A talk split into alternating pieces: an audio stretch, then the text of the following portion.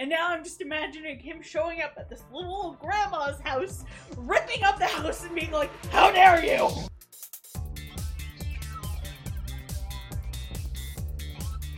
Welcome to hell! It's time. It's time for the Bay movies, guys. Welcome to our first anniversary special with the 2007 Transformers film. Shall we talk about giant robots? Yeah, let's talk about giant robots, though we may be very unhappy by the end of this. So first, an info dump for what is most likely a refresher for the majority of you folks, but uh, the live-action Transformers movie was directed by Michael Bay and uh, starred Shia LaBeouf. The movie did incredibly well at the box office and introduced a lot of people to the franchise. And um, these people may have been unaware of it before or hadn't seen it prior, but it was an introduction at least for most. which is probably the most positive thing that we can say about this movie. The movie franchise is likely the main reason we got the Transformers Prime TV series and even brought more readers to the first IDW comic run, which maybe wasn't super great at the time the movie came out, but got way better. Yeah, I mean, IDW also had comics based on the movie, in addition to the main IDW G1. Yeah, I haven't read those yet, but yeah. I don't think we've uh, made our disdain for this movie a secret, but just in case, neither of us enjoy this movie. Like at all. So if you personally like this movie, this episode may not be for you. Um, we're sorry, guys. we are, actually, because I, I know there are people out there who like it. We're not those people, but we will be back for a normal G1 shtick later, so uh, please join us then. that isn't to say that there hasn't been excellent fan fiction based off of. It, fan Yes. fiction, fan art. Oh my Mhm. god, there there was this one I saw the other day where somebody did like a Transformers animated of uh Last Knight Megatron, and I was like, I legitimately like that. Good job, you. There's some excellent fan work based on these movies. Yeah, like just hands down. But um, well, down to brass tacks, Specs. What was your first experience with this movie like? Hmm. Ah, let's go back in time, shall we? So I didn't see it in theaters. Um, my first experience with this movie was getting it for my birthday. Yay! Yay! I watched it and um and was like, okay, that was a thing. It exists. Um, Bumblebee peed on a guy, and I watched this with my parents. I'll have you know. it, it, it's way funnier when you know her parents who are extremely Catholic and her mother who's extremely Irish Catholic, and imagining them watching this movie with her is hysterical. My mom doesn't like sci-fi to begin Yeah, with. right, and then all of this happening. Yeah, my, my dad probably enjoyed it more because he likes explosions and stuff. He's a nice guy, but he is a, he he has he is a simple man. He has simple criteria for the things he enjoys, and I can respect that. He actually really likes Terry Pratchett, but Oh yes, let's let's get back to this. um, I don't think I uh, rewatched it for a while because uh, high school was happening and I had better things to be doing. You know, like reading fanfic or doing homework. Homework was more enjoyable than this. so I found the movie mostly just disappointing. While it did breathe new life into the fandom, it seemed like most of the pre-existing fans that I, you know, knew or followed or was aware of were disappointed by the designs and the story on the like specifically on the forum that I was frequenting at the time. Other people loved it, and I mean, it did create a new influx of fans, so that's a positive thing. I was also super annoyed by the lack of RC because there was a, a decent toy of her, and I own it. It's the only Bayverse toy I own. And then they had RC and two other characters that shared the same mold show up in the second movie and then die. and and these were not the same mold as the toy shams. owns. To make this even weirder, like RC did have a design apparently. Yes, she was a nice motorcycle. She had legs in the first for the first movie toy, and then uh, then she was a unicycle thing in the second movie, and then they all died. and I don't own any other toys from uh, from the Bayverse franchise. So let's go over to you. so, to my memory, I first saw this in high school. I want to say it may have actually been something they showed at school. In direct contrast to Specs, I went to public school in a rural area. No one gave a shit. So I I saw the second one in theaters, but I legitimately do not remember where I saw the first one. Uh, for the record, I thought it was fine. I had zero reference beyond a foggy memory of Beast Machines, not even Beast Wars, guys, Beast Machines, and hadn't seen G1 at all. I very vaguely knew who Optimus Prime was, and pretty much nobody else. No, it would take over a decade before this film franchise filled me with seething rage. And you didn't even get into the fandom when I tried interesting you in it. You got into it by yourself. She tried. She tried in college, which is why I was like, "Hey, I want to watch Beast Wars." It was like not looking where I was going and walking off a cliff. Me much, and then I just threw TV just like threw. DVDs down the cliff at me, and comics. which I mean, I didn't really mind, but I love that description so much. but uh, all of this aside, I will be saying my media recommendation for the day here instead of at the end. I strongly recommend watching Lindsay Ellis's The Whole Plate, which is a series about film studies through the lens of Transformers.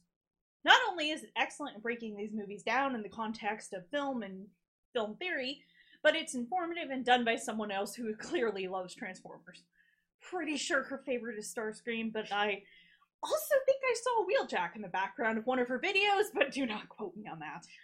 Uh, it is at least partially due to Lindsay I started watching G1. Uh, the other YouTube culprit I'll likely recommend in a different video.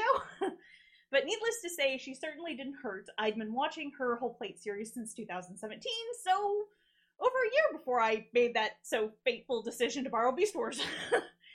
this recommendation also comes with a caveat. Because I've watched her videos, I know I've been heavily influenced by them, and it is likely I will talk about some of the same points that she's made while we're going through this movie. So just if uh, this is me, um, so this is me giving you my citation for uh, my work. Essentially, go watch Lindsay Ellis's videos; they're fantastic. And I suppose too, to counterpoint, I haven't seen any of her videos, so anything that I talk about that ends up accidentally being something that comes up in any of The her videos only- is I- an accident. I think I showed you the the Megan Fox video. You might have, but at this point it's been so long ago that I probably don't remember. or almost Fair. certainly don't. anyway, definitely go go uh, watch her because she's interesting. I, I feel like there's I've seen posts that like seems like at least some people don't like her, so I don't know what's going on there, and I don't really want to find out. so if it's not your thing, it's not your thing, and that's fine. Mhm. Well, ready for the movie? Say it isn't so, but yes. yes, yes Here we go. We open with some opening narration by Optimus Prime, played by Peter Cullen of. Optimus Dave. Prime. Well, I was gonna say of the days of old. okay, fair. And I don't, I don't care if he mostly did cartoon voiceover work. He is too good for this fucking movie. He is. He gives us the backstory for Cybertron and the Autobot Decepticon War, and I think you see someone spearing someone else with something in this. It wouldn't shock me. Something called the Allspark is super important, and they sent it off planet to keep the Decepticons from getting it. The Autobots couldn't keep track of it either. They did not think this through. Of course, it landed on an unknown planet. Yarth! Megatron apparently followed the Allspark, but pulled a skyfire and got frozen in the Arctic, where he was found by a team of explorers led by Captain Archibald Witwicky. Doesn't that just sound like a manly man? yes. The part of Skyfire will be played by Megatron in this movie. Make sure to properly chill your Decepticon warlord for at least a couple of decades before serving. Don't you mean a couple thousand years? Shush! Meanwhile, Skyfire's Surd not appearing in this picture. also, don't be fooled by the opening, guys. Sure, Optimus may be talking now, but it won't last. It'll be like, what, an hour before we get any more giant robots talking? Probably. We cut to the Middle East in the, um, present day. Well, present day, 10 years ago, anyway. It's soldiers doing transportation stuff on a military base. And the guy wants to eat alligators. Fuck yeah, America, am I right? It's cuisine. Mm. The military partially funded these movies, if anybody was unaware. This really helps explain their presence in the movie series. That and Bay's huge fucking boner for him. The soldiers here are some of the better characters in the movie. They're funny, they work well off each other, and, you know, feel like they have friends. What a concept. An unknown helicopter lands off the base, transforming into a giant robot and starting to destroy said base. The Decepticons apparently won US military codes, or they're trying to find the Allsparks location, or something. I can't help but think if Soundwave was here, this would have been done so much more competently. Even Soundwave, even movie Soundwave is still competent. Oh, probably. Uh, the Decepticon is Blackout, by the way, who I'm not sure we ever see or hear him talk.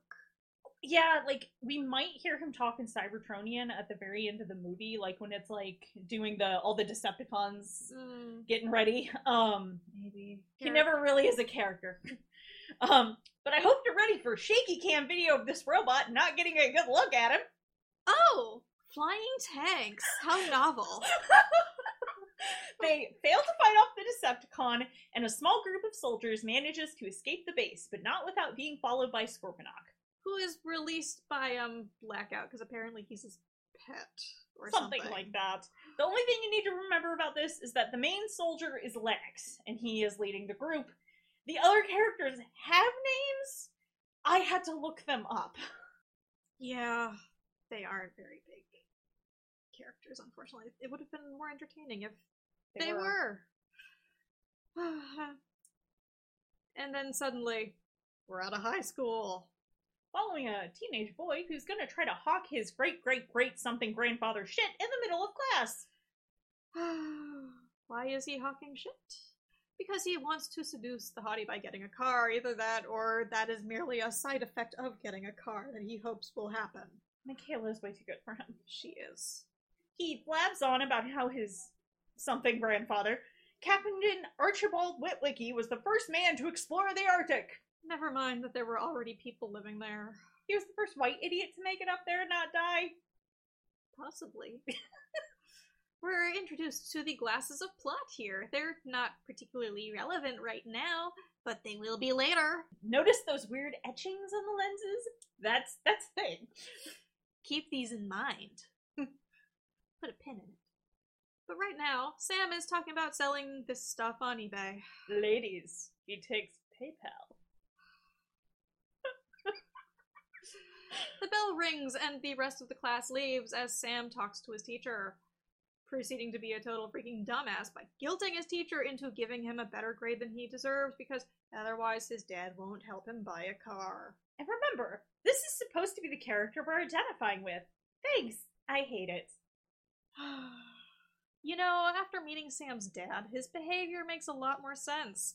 Clearly, he gets his dickish behavior from said dad. His dad drives him through a Porsche dealer to make him think he's buying Sam a Porsche, which just kind of seems like a dick move. They proceed to show up at a used car lot with Sam spying a mysterious Camaro, which is B in this. Like, Bumblebee was actually following them into the car lot. It's Yeah, kind of funny, But though. but they didn't really see him until he parked in the car lot. yeah, I guess they uh, had to make him cooler for the 2000s. You know, I always liked little Volkswagen bugs when I was in high school around this time frame. I still do. They're adorable. They're cute. Unfortunately, they're not sexy enough for a teenage boy in the mid 2000s. No, but they were sexy enough for a teenage boy in the 80s. yes, but that was when he knew it was his. It was friend shaped. Ew. Bumblebee G1 was- G1 Bumblebee is so friend shaped. He is. He's friend shaped to everyone except Megatron, really. No, he's all friend shaped to Megatron in the comics too. Oh god. Well, are we talking IDW comics? I was talking about the I was talking about the the plot in IDW. Yeah, mostly I just thought it was funny because his design is very very similar in that to G1, Yeah, and I was like, that's pretty funny though. yeah, you're right. He was very friend shaped. He's friend shaped to everybody. But in the Marvel comics, he's not friend shaped. Oh no, to the nobody is friend shaped in comics. Are you kidding me? Ah. Uh, Bee's been following this kid around for a while, And the car salesman clearly has never seen this damn car in his life, but he's still gonna try and sell it. I, I mean, given that it is his car lot, I can't. I'm not sure I can fault him on this decision, really. Well, it's not honest. No. And he's like, I'm honest, whatever. I think he has honesty actually on a sign somewhere. I don't know. It's not, it doesn't really matter. And um, there's also an ostrich here. Why is there an ostrich? he has a petting zoo or something. I don't know. He is down to make that dough. Very. B also comes with racing stripes. We all know that makes him go faster, Specs. Amongst other things, B contains a B air freshener that says B-Otch, a small disco ball, and a weird lion bobblehead that I thought was a small taxidermied animal at first. and we didn't even see it till our second walk watch through either.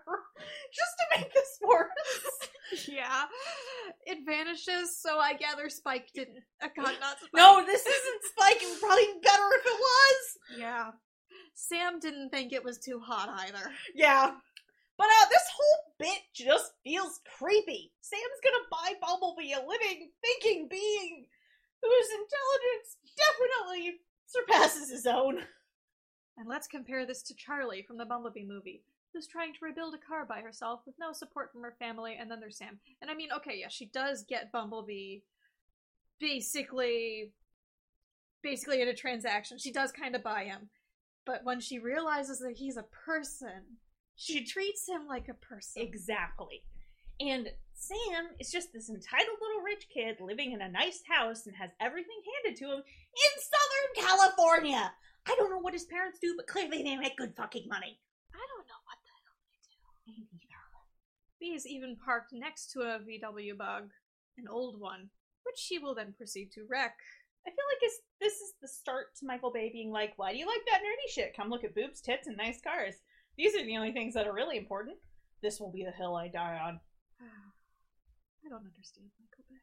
If you didn't like this, why did you do it? I know the answer is money, Money but you can is- at least do it enjoyably. Yeah. Well, money's the root of a lot of stuff. Speaking of, B is very much a dick here. He destroys this guy's entire lot of cars, or at least all their windows, because he emits a supersonic noise and, you know, busts all the windows in an effort to get Sam to buy him, or get the guy to sell him to Sam.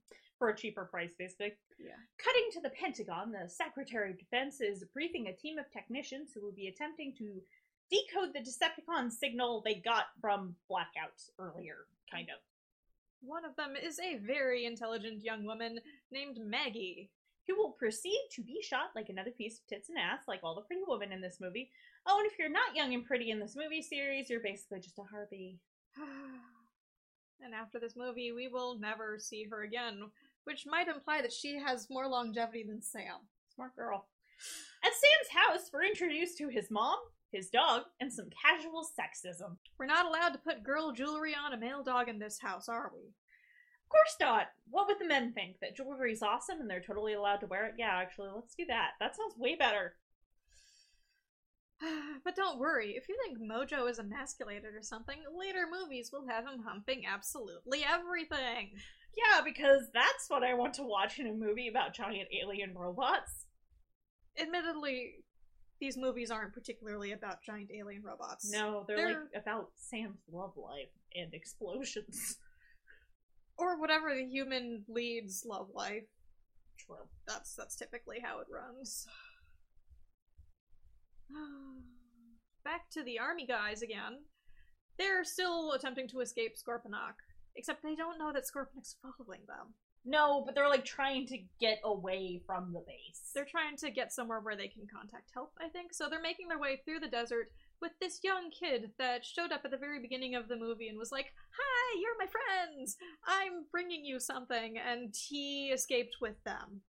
Yep. They decide they need to get their intel back to the Pentagon as soon as possible. And in our other movie, Sam's friend is a moron and Mikaela's boyfriend is a dick. Just a beefier dick than Sam. So infuriating. This should be relatable. I was the weirdo in high school. But no, I still just want to strangle Sam with my bare hands. And, well, honestly, Miles, uh, Sam's friend, isn't really a moron. He's just acting like an actual teenage boy. He's climbing trees and entering cars through the window, and then in the next scene, when we see that the door is open, so we like dive through Continuity. the door. Continuity is not a thing, Specs. Sam proceeds to bait Mikaela's jock boyfriend to satisfy his own ego, but just barely manages to avoid a knuckle sandwich. Unfortunately. Said boyfriend then proceeds to treat Mikaela like property. He won't even let her ride in the front seat of his truck. She knows significantly more about trucks than you do, you asshole. She could probably. Oh, she could run circles around this asshole. Well, no, I was thinking she could probably, you know, set something up so that his truck killed him. Uh, there we go. That's the movie. That's the movie Mikaela should have been in. Well, I mean, Megan Fox, she is apparently good in Jennifer's body. Sam boots his friend out of Bumblebee so that he can offer Mikaela a ride home. It's shitty to strand your friend like this, dude. It's especially shitty because the car has a back seat. And he couldn't shove his friend back there. Yeah. Mikaela reluctantly accepts, and B has decided to become Sam's wingman, apparently. I'm assuming he knows what teenagers do in cars, but really, does he actually understand what teenagers do in cars? um, I'm I'm not sure, to be honest. they apparently learned English from the internet. Yeah, you'd think there'd be some porn thrown in there.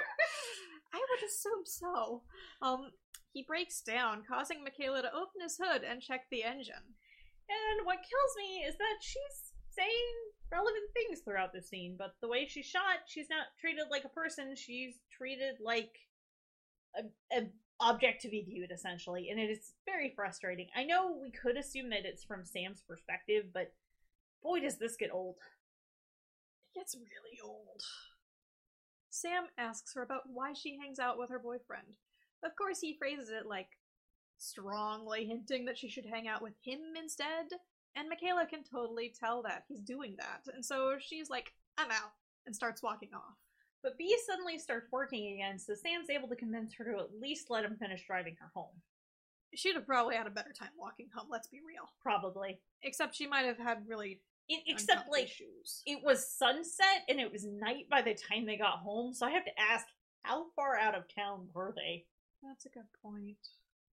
Um, and then we get to Sam saying, uh, that there's more than meets the eye about Mikaela. This just feel like another slap in the face of the original series? Probably because it is. And on to Air Force One. Frenzy, who's apparently someone's carry-on here because he's a boombox in this and was actually under someone's seat.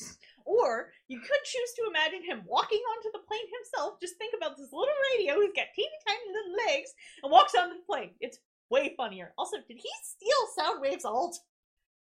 That is a fun thing. So yeah. Hello, President, who is obviously Bush, whose face we don't see, but unfortunately we get to see his so- besocked feet. Who wants a ding dong? Bet you do. Uh, Frenzy attempts to get data from the military database by way of Air Force One, but he's caught while doing this, and so the Secret Service shoots at him. The Secret Service apparently didn't get the 411 on what you don't do on a plane. You don't shoot shit on a plane. You really don't want to do that. It just leaves for a bad time for everyone. Very briefly. Yep! Very short lives. Either that or they're lucky and they manage to make a safe landing, but you don't Do you want want really? Do you really want to risk that? No, you don't want catastrophic decompression on a plane. Yeah, you know. I mean, who knows? Maybe Air Force One is better built. Once they, uh, basically, they end up taking the plane down uh, in an emergency landing because shots fired or whatever. Then once they bring the plane down, Frenzy is able to sneak off the plane through the, uh, he goes down like the doors that the wheels go out, and then it's just funny. It is. yeah, he goes over to barricade after that. Barricade's a police car. He will be more relevant later. But uh, if you had any doubts that this little thing was Frenzy, you just need to see that little walk off the plane, and you will know. Because he's, he's got like his hand up. Yeah, like he- his he's, face. like trying to be nonchalant. Like after they thought he was trying to kill the president. It is delightful. hmm And Frenzy is smarter than the the Secret Service on this plane because he had like shurikens. Once he's in Barricade, he pulls up the eBay listings for Sam's grandpa's glasses and says, We must find Ladies Man 217. Why did he pick that username? I don't know, but I legitimately find it hilarious every time Cybertronian has to shout it in this movie. I know he said it in like Cybertronian there. It is still great. Oh, Sam's ego. But yeah, it is really funny anytime a robot shouts that.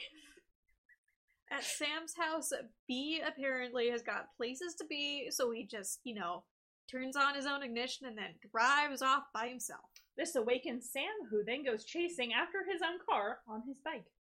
And call he calls the police. Sam calls the police to report that his car is being stolen, going so far as to remind them that his dad is the head of the neighborhood watch. Well, if you needed another reminder that Sam's a rich white boy, there you go. Sam finally catches up with B, who's standing some distance away beaming the bat signal. I mean, the Autobot signal, some kind of signal into space. Sam starts recording all of this on his shitty flip phone, and thinking that he's going to die, the first words out of his mouth are, Porn's not mine, it's Miles's. Oh, yes, that's the last image I'd want to leave my own mother with. Talking about your erections. Lovely. Considering one of the conversations that happens later, It may be more relevant than I want to imagine. Yeah, mm, moving on. yeah. Sam is then chased by some good doggos who uh, manage to get free of their, uh, basically, they weren't very well contained. Yep. But the poor puppies are denied their midnight snacks as Bumblebee bursts in and save him, and you don't really see the dogs go away. They just aren't there anymore. And despite thinking his car's alive, he shouts something that they can keep the car and chucks his keys at B.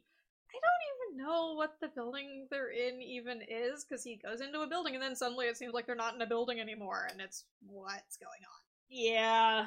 Um, Sam's arrested when the cops show up for making a false 911 call because his car is obviously right there. Yep, and it's not like there was any evidence of other people around. True. At the Pentagon with some assholes, including the Secretary of Defense and our Maggie, our pretty lady analyst. Maggie proceeds to sneak into a very high up meeting, basically to say, The system is alive! Which is completely insane in any other context except this movie where she is technically right, but it still sounds like a pretty insane context. Yeah, Or say, sounds like pretty insane an idea. she kind of gets kicked out of the meeting. Yeah. But she's right, and she will be vindicated later. And um, I hate the color balancing in this movie. Everything is so orange and blue. It looks like everyone's skin tone is basically, you know, orange, and like they all have really bad spray tans. Or at least all the white people do. None of the black people in this movie really have to deal with looking like an orange. They, they may still have orange light on them, but it's not quite the same way. yeah. And now it's police time! where we've made Sam do a pee test, and then they hold up a bottle that says Mojo on it, and they're interrogating him about it. Mojo, as previously stated, is his dog, and it is very likely that the bottle would say canine on it because that's how it worked when I had to pick up medication for my cat from the pharmacy. So they're just being assholes. And I mean, that looks like a legit prescription bottle. Yeah, So um, I don't think most people keep their illegal drugs in legit prescription bottles. I mean, I have no personal Fair. experience, but. and back to the Middle East with these soldier boys. Scorponok attempts subtlety, only narrowly missing killing Lennox. He does, however, succeed in killing the oblivious glasses guy, or maybe he doesn't kill him. Maybe he just badly injures him. I I'm don't pretty know. sure he's dead because we don't see him for the rest of the movie. Uh-huh. If I'm wrong, I apologize. Okay. That's a good point. The soldiers all book it and take shelter in and around these bombed out buildings, which is apparently the young boys' village. They have brought hell down upon this small village, and this will never be addressed. The dad of the kid that's been helping them seems awfully nice, considering they have brought a giant mechanical scorpion to the front door. Yep, that poor man does not deserve any of this shit. Nope. And here's one of the few legitimately funny scenes in this movie. Lennox has to call the Pentagon, which involves Lennox having to go back and forth with the most bored guy in a call center ever, but he also needs a credit card because it's a long distance call, a really long distance call. He's able to get that credit card from Epps, one of the soldiers in the squad. And this is all happening while they're in the middle of a firefight, so they're having to yell to be heard and stuff. Epps is also shooting at Scorponok, so Lennox has to grab the wallet off of Epps. And so their conversation on how to navigate this is effectively something like, It's in my back pocket! Which one? Left cheek, left cheek, left cheek! All while firing at Scorponok, and apparently he's like, uh, Lennox is like, You have like 15 pockets! Which I feel like is legitimately funny. And I just kind of wish I didn't have to like be concerned. Is this racism with the call center guy looking and sounding Indian? And I don't know because that seems like something Michael Bay would do. yeah. Yeah. Jets and other military things have apparently been quickly scrambled and show up. Including a military drone, just like what Soundwave turns into in Prime, so I was chuckling. Explosions happen, and miraculously, they don't appear to hit any civilians. Somehow. And then there's more shooting and more explosions. And I get very bored. And they're able to shoot off a part of Scorponok's tail while the rest of Scorponok conveniently gets away. They definitely thought this was important. The music swells. Things are happening in slow motion. You should be paying attention to this. Basically, uh, the military guys get rescued, and presumably no one does anything to help repair the damage that they've done to this village. Yeah. We never hear about the young child again. Nope. And back in America, Maggie has stolen intel from the Pentagon and uh, shows up on her friend Glenn's doorstep, and she uh, she hides it in her makeup case, which is pretty clever. Also, he's apparently a master hacker.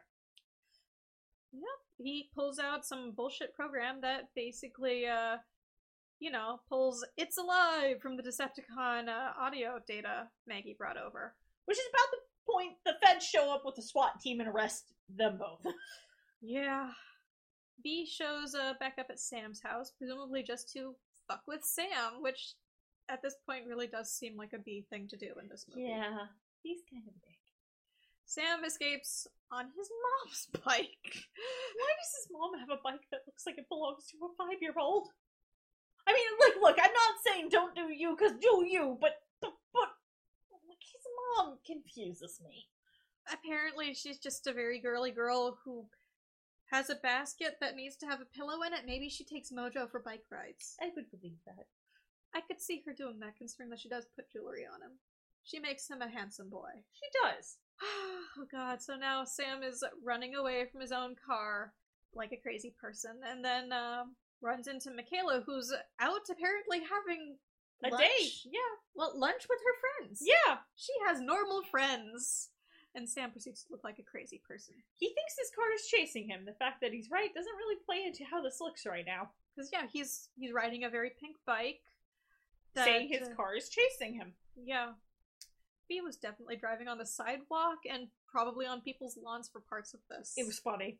Mikaela hops on her scooter because clearly she's like, I guess I go I guess I better go help this dumbass. Mikaela's just a very nice, responsible person. She's she's kind. Yeah, which She's... is not the you, like. Yeah, you don't really see her being mean, she's... even to Sam. Even when Sam's being kind of a jerk earlier, she's never outright mean to him. She's done, very done, but you never really see her being mean to him with unless he kind of deserves it like later. Mikaela is a very kind person, and unfortunately, she doesn't. Her character just doesn't get the recognition that she deserves. No, doesn't. Barricade catches up with Sam the police slogan on the side of his police car says, or his police car alt mode says, to punish and enslave. What about being undercover, dude? Well, to be honest, most people don't really pay much attention. True. He dicks with Sam for a bit before transforming into robot mode and yelling, Are you ladies man 217? Really quickly, and it's amazing. Sam runs away and knocks Mikaela off her scooter. Sam, you dumbass, you could have really fucking hurt her. You jackass. Pretty much. Here B comes to save the day! Sam proceeds to pull a come with me if you want to live to Mikaela, which at this point, considering that he has now uh, conflated her with himself to the Decepticons, probably is probably true. Yeah, fair. They have a high speed chase somewhere in Southern California. Bee gets them somewhere relatively isolated before dumping the two of them out and transforming to fight with Barricade. And is this still the middle of the day? I no, this is at night. It's it night it now. keeps kind of swapping. It's weird. How and then long were they- Frenzy, I don't know how long this was going on because it was like it looked like it was mid afternoon, and they don't get dumped out till night. Like the sun has set night. like. I don't know, but Frenzy hops out a barricade and attacks Sam and Mikaela. Sam manages to lose his goddamn pants in this altercation. Of course he does. Mikaela, being the badass that she is, grabs a fucking power tool and attacks Frenzy with it, cutting him into pieces. Mikaela kicks ass, and she would have been a far better protagonist. My heart weeps that this wasn't actually the reality. It's okay, they kind of did it in the Bumblebee movie. Yeah. Sam shows his bravery by bravely kicking Frenzy's head away. Frenzy, using a second set of legs coming from his head, walks over to Mikaela's purse because she dropped it earlier and then disguises himself as her cell phone.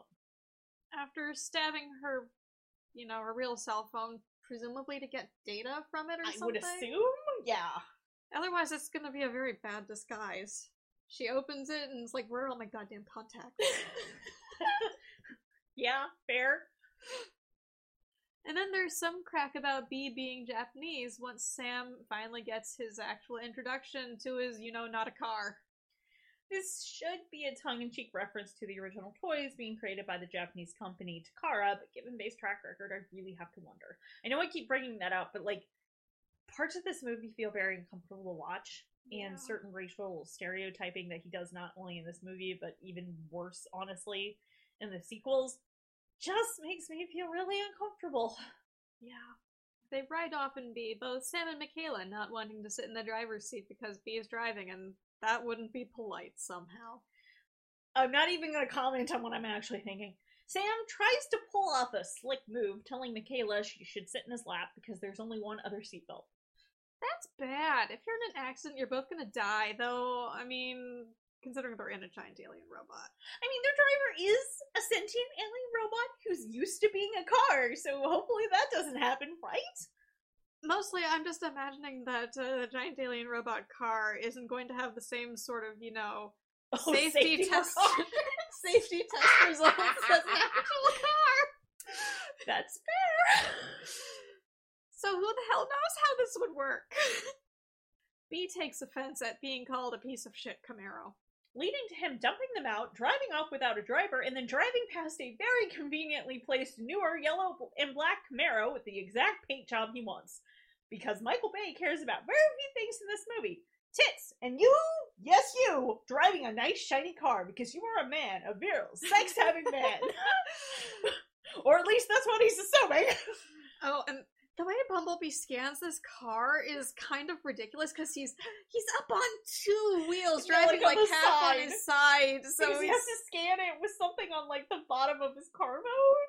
yeah on his undercarriage, and it's weird. And it's just like, yeah, nobody saw this. Sure. like they're driving in a tunnel. There were definitely other people around because There people, definitely were. 'cause people honked at them. People honked at them when Bumblebee dropped them off. But yeah, let's go. B picks them up, and they're like, "Oh wow, you could have done this anytime." And then B proceeds to take them trespassing so they can meet new people. Where even are they? I don't know. I don't think anyone knows. Valid point. Who knows? Maybe they're in Oregon now. yes, they drove north. Very far north. They could have if they were driving all day. I don't know. Either that or they were going around in goddamn circles. I'm willing to bet that, actually. And finally, we're going to get more robots as um, meteorites rain down. These robots being our Autobots, Who will still not improve this movie enough to matter. which is so depressing. It really is. Mikaela and Sam hold hands because, as a movie logic dictates, if you have a man and a woman who spend more than a few minutes uh, with one another, they will be in love by the end of it. Who cares? The Autobots seriously fuck some shit up when they land on Earth. Oh, they do. And not a single fuck was given because they seriously have no idea what the fuck's going on. A bunch of people are running around at several of the crash sites recording things too. Mm-hmm. they're recording stuff and probably putting it on YouTube or whatever assume, the in-universe equivalent of YouTube. which I think is just YouTube based on a sequel, but don't quote me on that. Who knows? We even see Ratchet's weird ambulance mode in the background of some of these shots, so we can see where and when he scanned it. Apparently, according to the TF Wiki, this is supposed to be a Hummer H2 rescue vehicle, so not even technically an ambulance.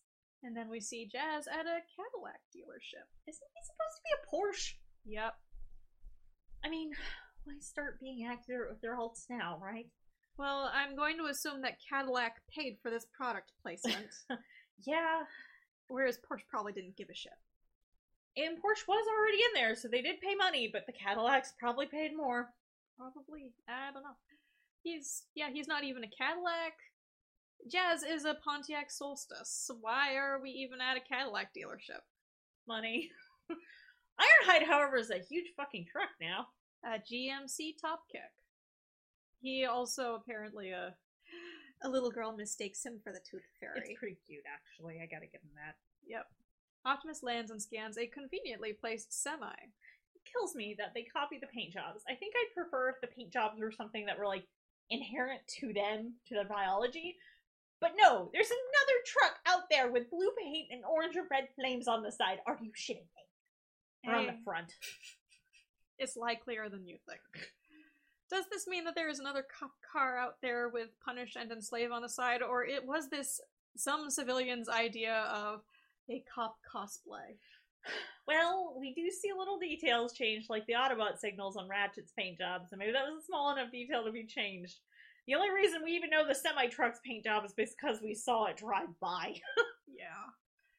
Uh, the Autobots uh, show up in an alley where they meet up with uh, B, Sam, and Mikaela. Optimus transforms. He's a Kenworth W900 truck in the live action series, which looks somewhat different from his design from the cartoon, which was based on a Freightliner WFT 8664T. To make this more confusing, they used an entirely different model while filming, but we're going with uh, Hasbro's official answer here. Namely, the Freightliner was a cab over truck, and the Kenworth isn't. It's a more traditional semi that you see stateside, anyway. He introduces the rest of the bots, and their robot modes are also terrible. Jazz apparently learned to speak from the internets and knows the lingo. Well, presumably they all did, but I think Jazz is the one who actually paid attention. Yeah, Ironhide, our weapons expert, I'll blow shit up! and welcome to one of our least favorite lines ever, and it's Ratchet's introduction, no less. And I quote, The boy's pheromone levels suggest he wants to mate with the female. I'd like to remind you all that Ratchet is uh, Specs' favorite D1 character. So this is particularly. So sorry. Not like my faves really got, are handled any better, to be fair, except maybe Soundwave. We've also got to make it clear that he can't fix B. So Ratchet zaps him with something or whatever. They just need Powerglide to fix him, obviously! It is magical ray appealing. Yeah, that'll probably do the trick.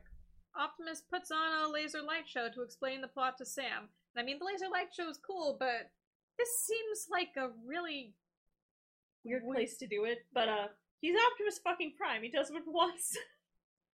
This is all funnier to listen to once you realize just how young the Bayverse versions of Transformers are compared to their counterparts in any other continuity. Optimus is like 10,000 years old tops compared to the G1 versions, where everyone is like millions of years old. I would love to see G1 Meg's reaction to this. You're how old? Sparklings? Why are Sparklings in charge? Why are babies fighting? Oh my god, it's the baby war. Robot babies. Oh god, the fact that there are actually at least a few crossovers that's basically Transformers babies, where they basically took the concept of Muppet babies and did it with Transformers. Oh lord. Oh lord. Because yeah, Megatron is Meggy. I read those No. way back. No, I refuse to believe those exist. I live in a world where those don't exist because I haven't seen them yet, and I don't have optic permanence. Unfortunately, I can introduce you to things that will make you regret Oh, this you fandom. would! You would! I've been in this fandom since like 2002. You're like, oh, I chopped into this fandom for decades! Oh, definitely more than a decade at this point. It'll be two decades, as in like three years. Optimus continues to explain that Megatron basically destroyed Cybertron. Oh, sure, blame Megatron for this. Never mind what we learn about Sentinel Prime later. And in any case, it takes two to tango, so Uh-huh. it may not have been good if they just rolled over and let Megatron do whatever the hell he wanted, but I don't really trust this Optimus either, so, Yeah. you know. it's a war. Both sides are going to do a lot of shit. Yep. We get a bit better look at Megatron's design in the flashback as Optimus continues to explain. Um, Thanks, I hate it. Megatron here just looks like a bipedal bag of knives. And that sounds like the world's worst cryptid. Optimus tells Sam um, that he may be Earth's only hope. Help me, Witwicky, you're my only hope. What a depressing hope. Definitely. So now it's time for the plot glasses, which apparently were imprinted with the coordinates for the Allspark when Sam's great granddad, whatever, found Megatron. I don't understand the mechanism that did this. I don't either. Just roll with it. The movie is. You know, the Decepticons could have literally just bid on the fucking auction for the glasses. And I refuse to believe that that is not exactly what Soundwave would have done if he was here, because that is a perfectly reasonable plan. Or, you know, literally just sending Frenzy to infiltrate his house. Anything would have been better than what actually happened. Pretty much. But eBay! That would have been, it would have been way funnier if Soundwave had done, you know, bidding on eBay. Robot the robot war is literally a bidding war. Yeah. Unless things would have blown up. Michael Bay would have died from lack of explosions, but I, I think that's a price I'm willing to pay. Maggie and Glenn get brought to the uh, Pentagon. Maybe they're in some sort of holding cell waiting for interrogation. I get I, I think it's the Pentagon, I'm not actually sure. And then Glenn proceeds to eat all the donuts that were left in um, left there. And they're delicious, delicious looking donuts. Mmm, donut. And now, driving through a quiet suburban neighborhood late at night, all of the Autobots! Sam tries to convince the Autobots to stay outside and stay quiet while he goes inside and tries to find glasses. And he's actually um reasonably polite and respectful about this, Yeah. considering the situation. But the Autobots are super impatient.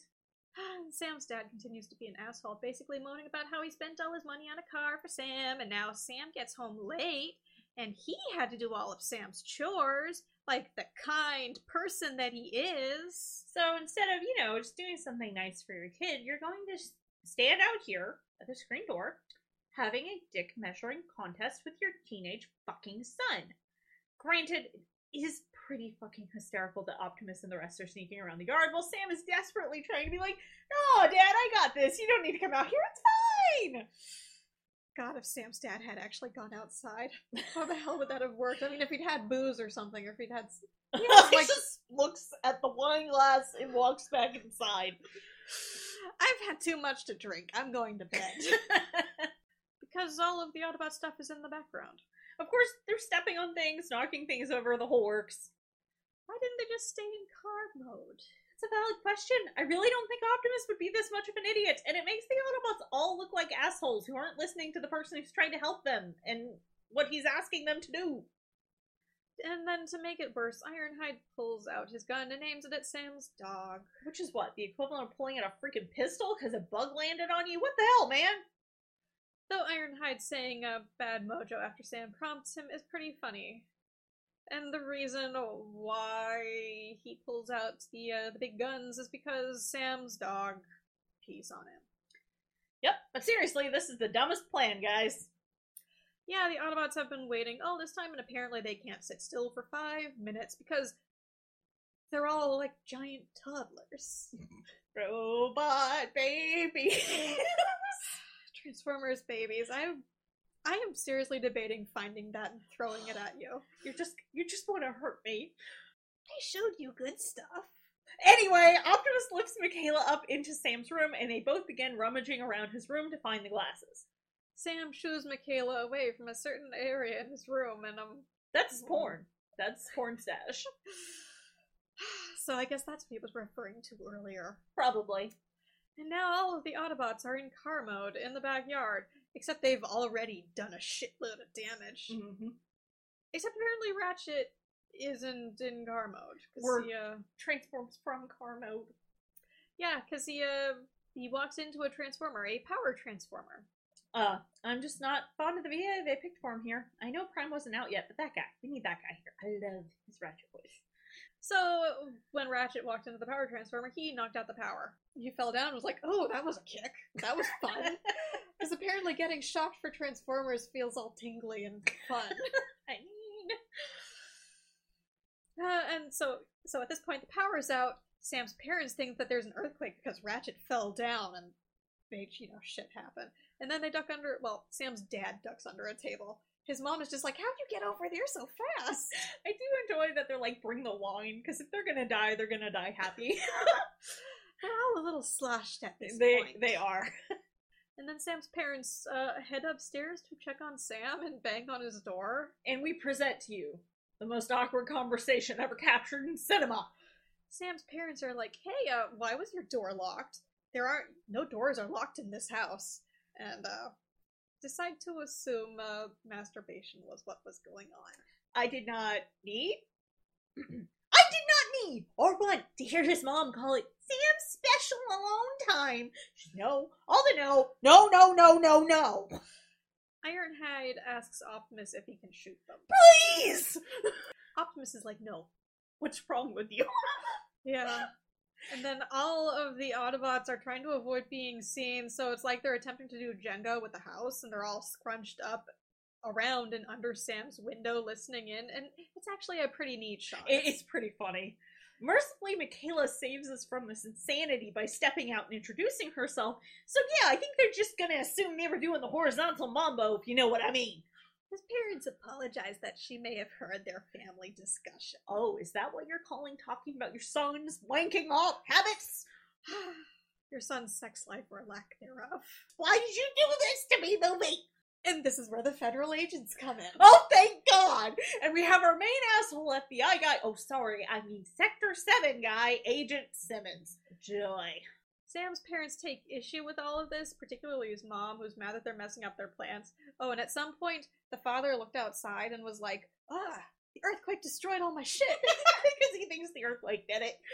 and at this point, I think Sam's mom's gonna be really unhappy when she realizes just how much damage the Autobots Yeah, did. Optimus stepped on her flower bed. Yeah. And uh, the Sector 7 people want to take Sam away. Personally, I think they can just, you know, have him. Can we follow Mikaela for the rest of the movie instead, please? Unfortunately, Mikaela gets brought along too. Sam, his parents, and Mikaela are shoved in some, some cars by the Sector 7 guys. Oh, and the reason that the uh, the Sector Seven people know to take Sam is that they have some sort of a a thing that reads radiation, and, And, he dropped his cell phone, or the cops still had it, so they now have his cell phone. That's true. And his recording of B and him talking. yeah, And him saying his car is alive. But they also have a thing that like reads the radiation. So Sam and Mikaela, unfortunately, are now probably irradiated somehow, which may or may not give them a very good life expectancy. And oh, Sam's terrible eBay username gets mentioned again. You totally see Mikaela roll her eyes at it too. Oh, yeah, and they apparently have Sam's phone, as you mentioned, uh, which is how they tracked him down. And when asked about his stolen car, Sam says it came back. Great. Doesn't your car come back when it's stolen specs? No, it's not a boomerang, though. I suppose if a thief stole it, they decided it was super shitty, they'd return it. Because I, I, feel have- like they wouldn't even return it. or it just turns up again, like a block away. I would be more willing to believe that. I think I've seen stuff about that happen, but I don't know. Agent Simmons decides to lord his authority over them by uh, showing his badge and declaring it a I can do whatever I want and get away with it badge. More like an asshole badge. He also starts uh, to threaten Mikaela's dad. Because as previously stated, he is a fucking asshole. It's not even like Mikaela's got much to do with any of this to begin with. People with power are just assholes Pretty a much. lot of the time. And of course, it's um, prime time to bring up Mikaela's criminal record because fuck you, Simmons. And Sam has the nerve to be horrified when finding out about this. Sam, you jackass. Yep. You privileged, rich white boy. Yep. And then the car is picked up, and the uh, the roof is ripped off by Optimus once they're in a suitably isolated area. Optimus then kneels down to have the entire conversation with Agent Simmons and co. He gets mad and tells them to get out of the car. What's left of it, you mean? I mean, it probably runs, maybe.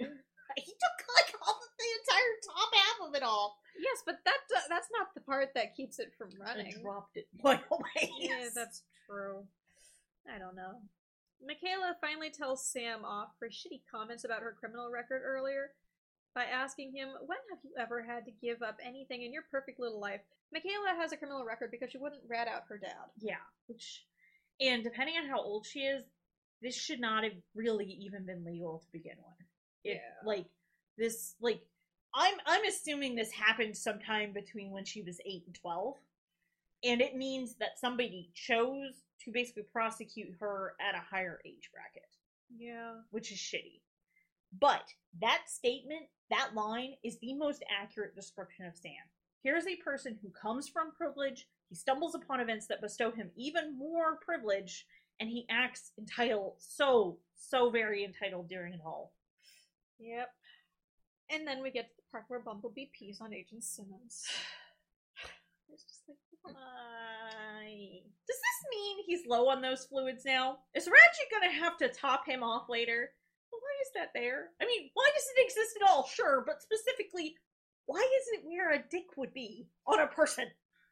yeah, why is it framed like that from the perspective of the person being peed on? I don't know, but now that his friends are here, Sam is going to be as douchey as possible because he orders Simmons to remove his pants. And according to his underclothes, or at least his undershirt, Sector 7 sells or has branded clothing items available for their agents. The Autobots leave, but oh no, they were on the phone the whole time.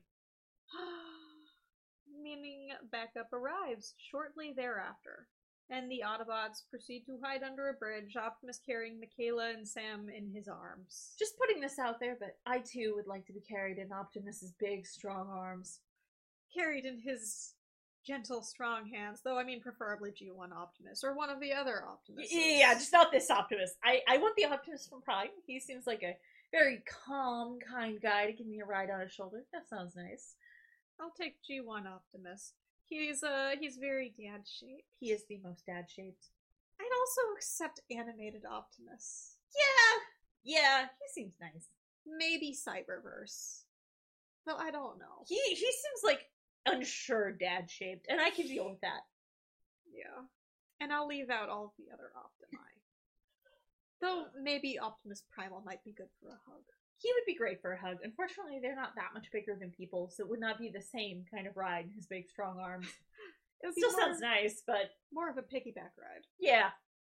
And to get away from our uh, hugging and carrying uh, discourse, there's just so many explosions happening right now. Sure, don't worry about those roads or infrastructure. This is fine. Oh no, Sam and Michaela almost fell, but don't worry, Optimus has slowed their descent with his nice soft foot. I guess that this is the one thing they kept from G1, huh? Yeah. and apparently Cybertronians are weak to ice and electricity now. Except, didn't Ratchet think that the Electricity was nice. I don't know, but Bumblebee's the crap beat out of him by the Sector Seven guys. Oh god, maybe Ratchet. Oh god. Nope, nope. I think I know what went through your head, and we're not going there. It was disturbing with being unhurt. Okay.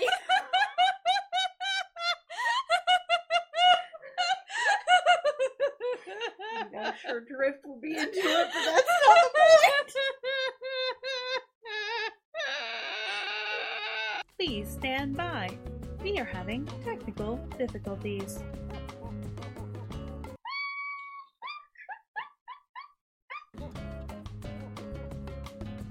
I am under control again. Anyway, Bumblebee gets the crap beat out of him by the Sector 7 guys. It's more than a little disturbing. Keep in mind that before this, we really only had uh, G1 and Beast Wars as like the main well-known Transformers things. I mean, maybe Beast Machines, but I, I, Beast Wars, Beast Machines, I, I tend to count them together since they're in the same continuity, even though they're different series. But but I know what you mean. Sorry. yeah, it's just those ones would have been the ones that most pe- that would have stuck out in like the main. I don't know cultural hive mind probably because I don't think like any of the animes would have made that much of a dent. Yeah. So, uh, hopefully you enjoy watching your fave character get tortured by the U.S. government. The way this is framed, because B doesn't have a working voice box, it really comes across that they're like taking something from Sam.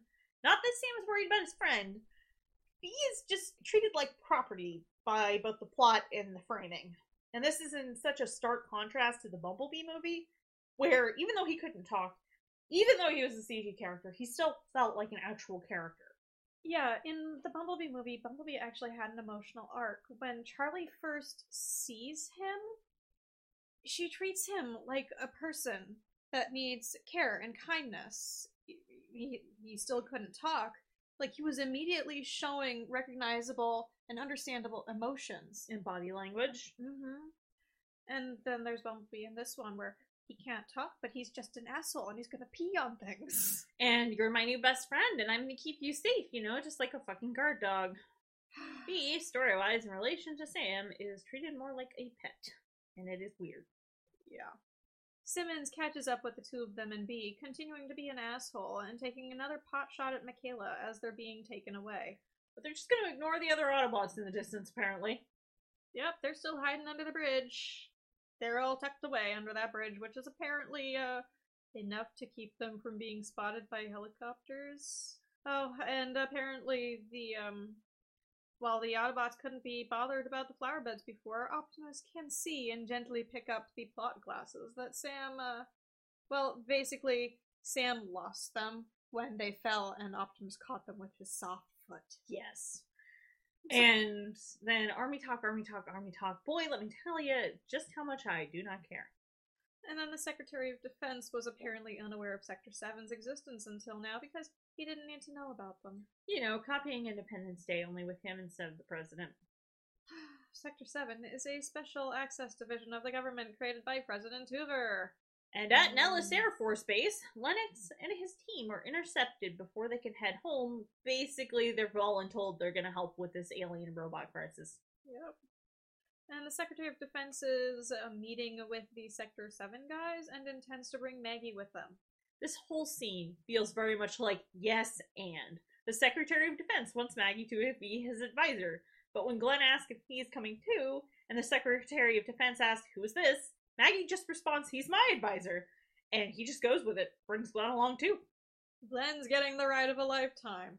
Yep. Guess. And finally, we get some of our separate plot threads to come together as Sam, Mikaela, Maggie, Glenn, and the Secretary of Defense are now loaded up in the same helicopter and head to the Hoover Dam. Weren't Maggie and the Secretary of Defense and Glenn in goddamn Washington, D.C.? Yes. Yeah. Kill me now. Poor Mikaela. She just looks so tired and done with everything. You just know she hasn't slept all night. Honestly, they probably got shoved in a holding cell. Yeah, So and no. then shoved on a helicopter. Yeah. Here's some more Bumblebee torture before cutting back to the Autobots talking about how they must go on and they can sense that the Allspark is near. What, your bullshit radar? Apparently, well, maybe they can sense it with their pheromone detectors. Ratchet, what can your robot eye. Ratchet, what can your robot nose smell? Frenzy is tiny and up to shenanigans. It's time to break into the Hoover Dam. So just getting back to this because the movie really, really wants to break this home. Sam can't possibly go out with someone with a juvie record. He wouldn't, you know, want to date below his class or marry below his class or, God forbid, fuck below his class, right? Sam, you asshole. Yep. And boom, we have a Megatron. Thanks, I hate it. Still frozen, presumably unconscious and offline. Sector 7's been keeping him on ice for a while, apparently. Yep. And apparently, a good chunk of modern technological advancements since the 30s has been due to humans studying Megatron. Oh god, now I'm just thinking about mechanical television. Did mechanical television come from Megatron? Sure, sure. Why not? Why not? Yes, and. Ah, Simmons continues to antagonize the group because who isn't a jackass in this group? Like, look, I don't like Sam, but maybe Simmons, as the fucking adult, needs to get his dick out of his hands and stop getting in Sam's personal space. It's creepy. Honestly, a lot of the adult men in this movie are just creepy. I Yeah. mean, Lennox and Epps and the soldiers don't seem to be creepy. Yeah. but most of, most Yeah, like his is- dad is shitty. Like, the, I, I guess Glenn and the Secretary of Defense aren't bad. Yeah, but they don't get a whole lot of screen time, and also one of them's over sixty. That's also true. Anyway, it is explained that the Allspark was hidden and that they built the Hoover Dam around it. How did the Native Americans in the area not know about it? Maybe it was underwater. If it was visible, they absolutely would have, but I wouldn't put it past the Army or Sector 7 or whoever to conveniently ignore that fact. But um, would have been a river before the dam was put in, and Obviously, Specs, you're forgetting how deep rivers are. the fact that you actually spent time looking, I tried and I could not find a straight answer. Well, it's not exactly like they were going around doing river measuring in that time period, is it? no. I'm still sad I couldn't find a straight answer, though. And I mean, who knows? Maybe they accidentally made it huge afterward. I do think that would legitimately be funny as like some scientist poked it the wrong way and now it's like oops it just takes up the entire hangar now sorry guys It's like, oh shit. Oh shit, I'm glad it didn't crush me. yeah the Allspark just has random powers. frenzy now has a body again Yeah, Frenzy of.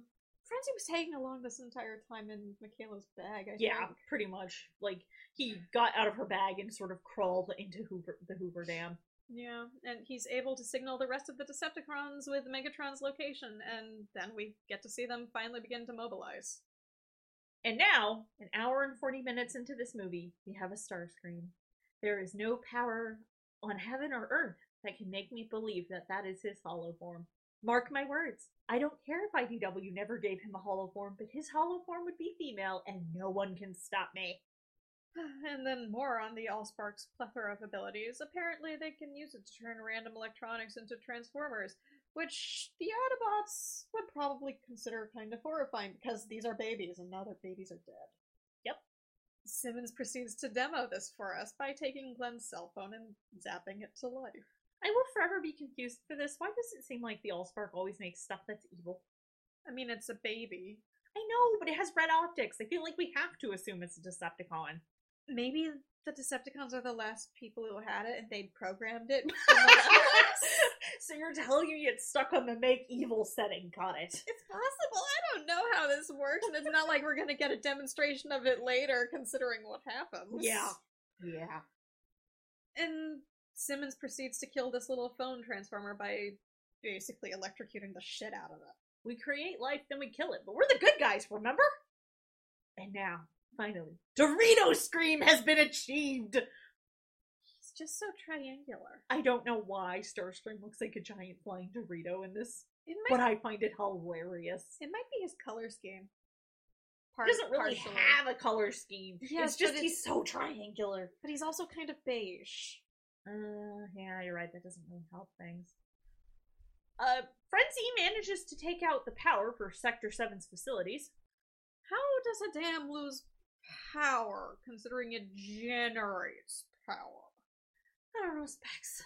Sorry, I mean, I guess it's possible that it could, like, basically prevent water from going through the dam by freezing something. I think he actually just started destroying the mechanical stuff, so like the Ah. generators and stuff. It's now time to defrost our Decepticon warlord on high. Frenzy is getting busy in the control room again, blowing all of the shit up. And then all of the scientists in the main bay where Megatron is being held seem like super unfazed by the de-thaw that's starting. You guys need to run. I have zero doubts that Megatron won't kill you out of sheer spite. Yep. Did you know that there was a whole armory of bullshit under the human dam because of all the soldiers are like, pass the guns! Give me that buffet of guns and ammo! And Lennox is kind of done with Simmons because, uh, yeah, uh, violence is uh, implied. I'm so glad that this movie is all violence, no character development or emotions or feelings. We don't have feeling Specs because we are sex having heterosexual men, hetero men who have sex with women. Never mind that G1 is one of the least straight things I've ever seen in my life. To be fair to the soldiers, they did not sign up for this bullshit, and then they got dragged into it, and all they wanted to do was go home. And, and look, I would be pretty upset about being shoved into the same room as Agent Simmons. So, yeah, I can't blame them too much. yeah. They go to retrieve Bumblebee. And Sam's like, Stop electrocuting my car! Not even stop electrocuting that guy, stop electrocuting my car. Of course. And Bumblebee just gives him a look like, dude, I have had the shittiest day. And poor dude is like super jumpy and paranoid, but I mean, who wouldn't? Who wouldn't be? I, yeah, I mean, considering he was tortured all night, he's got every right. I still legitimately don't know what catching B accomplished. I don't think it accomplished shit, except getting him to this location, which I guess was the plot contrivance. And now we've got the magical size changing cube as Bumblebee touches the Allspark and like pokes it a bit, and then suddenly it is like hand sized for him. Even their spark of life can mass shift, apparently. Oh, it's from a planet of shapeshifters. Apparently, mass shifting is just what this stupid thing does. Apparently. Everybody can just understand B now. This is fine. And oh, B's been talking in like radio and music references this entire time, and I don't think we ever mentioned that. You're right, I don't think we did. But he, he isn't talking normally, he's using recordings. he talks TV, basically. Pretty much. Well, assholes up! This is not where I fell asleep, I'll have you know. He is a lot less. Uh, he's a lot less of a morning person than Skyfire was. Skyfire was much more genteel about the entire thing. Megatron's a jet in this, so we're you know just so we're all on the same page here. Uh, he meets up with his second in command, Dorito San. Dorito sand. Sorry. he meets up with his second in command. You know, the Dorito. There's some groveling that happens. Megatron tells Starscream he's disappointed in him, and all I can think is, he didn't even do anything yet. Apparently, he couldn't find Megatron, which I guess is what he's disappointed in. I guess. Do you realize I had to listen to Francois talk about his his terrible wife for three weeks? Do you realize that? Simmons, the Secretary of Defense, Maggie, and Glenn uh, remain behind when everyone else heads out to go do stuff. So while everyone else is going and doing stuff, the the damn crew, that's what I'm going to call them. okay, okay, I'm here for this. they attempt to contact the Air Force to try and get some, you know, backup for B and Company. They do this by using some very antiquated equipment because the cons have knocked out most communication worldwide.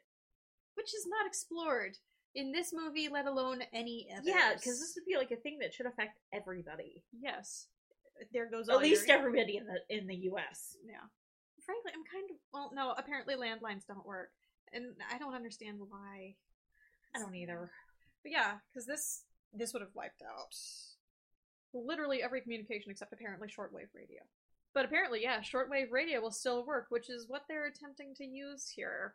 They get the brilliant idea to hotwire a computer to transmit a tone through a radio signal, while they're trying to hold off Frenzy, who is trying to get into the room that they're that they've holed themselves up in, which it's a weird, weird room. It is.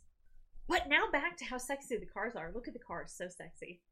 Why is everything so orange? I will bemoan the orange. Because we can't have no girly colors in here conveying emotion specs. Look at the cars! And the Autobots immediately join up with the It's convoy time! We're gonna roll this truck in con. Oh god, that's not the right tune. I even looked it up. Oh, I've got it on my phone. Convoy turning through the night. We got a little old convoy, ain't she a beautiful sight? Oh, join this convoy, and get my way. On this trucking convoy across the USA. Convoy. That's enough of a music break. Uh, Maggie and company begin to arm themselves with some of the older guns on from the display cases in the room they're stuck in. oh yeah, I'm sure those will shoot just fine. Where did they even find the ammo? Or Yeah, because why would the ammo be stored with most of the stuff that's on display? I mean, that thing, I mean, like, having the ammo for interest? But yeah, why would they have ammo or even gunpowder in this room? I don't know, it's dumb. And then it's back to B again. Wow, I just don't care. Even the G1 episodes where they were constantly swapping back and forth between a bunch of different scenes are better than this. Those typically have more things happening in them. Surprisingly, yes. I'd much rather watch Megatron throw shit at Starscream. Honestly, that's more cohesive. I'm just saying something. Okay, so one of the Decepticons, Bonecrusher, catches up with the bots, and Optimus transforms into robot mode to protect the others. He just seems like such an asshole here. They're literally fighting on a highway. There are so many people that must die here. Yeah. I mean, I'm kind of amused by how it looks like they're roller skating, but that doesn't exactly take away from the oh, there's a terrifying robot death match and so many people are dying. Yeah, and but but thanks, Bay. I'm so glad that this one kid and his mom survived. Thanks for that. God, so many people probably need therapy in this universe. I would think so. Frenzy is now in the vents. Good boy, you go get him. He- Even if the B team is definitely the better group. He comes out and falls uh, straight onto a glass case. Uh, That's my boy. like he's using a shuriken things. Like he was using a shuriken things before, but now he's been like boomerang, boomeranging shit around, and he accidentally beheads himself with his boomerang shuriken shuriken blade thingy. That's my boy. so interestingly, to me anyway, it seems like this the movie series uh, kind of made the whole the whole integrated weapon thing for the Transformers more common. I know you saw it a bit in G1, but it seemed kind of inconsistent either how it worked or what weapons they had. And the Ironhide, just Ironhide, right? Um, but but this made it more consistent, like especially in Prime, you you saw that consistency and thought applied to the weapons and how that you access them throughout the entire series, which was really nice. It was also pretty consistent with animated, which I think came out around the same time as this movie. Though I don't remember if it was prior to the movie being released or afterward. Well, and I mean, either or, either the movie borrowed from it or it borrowed from the movie, with Megatron kind of being that thing that advanced tech yeah. for, for humanity, which is kind of weird, but yeah. Or they both borrowed it from the comics and then just made it consistent because they do have pretty integrated weaponry in the original Marvel Uh, comics. That's true. I I meant I thought you meant the uh Megatron being the being why we had any technological advancement. Oh, I was no, really no, confused no, no. Sorry, minute. just the the integrated weaponry. fair. So animated did that with Megatron's the reason that they have. Yeah, that, that like New Detroit or Detroit has like all this like amazing tech. Our convoy enters Mission City and prepares to hold off the Decepticons to prevent them from getting the Allspark. Why did they bring this into a city? I don't know. No one explains their shitty decisions here. It gets weirder because apparently when they were writing or making the movie, they they originally had thought to have the climax in the Grand Canyon, which seems like that would make a lot more sense. Like, sure, there's less coverage per se, but way less civilian life in danger.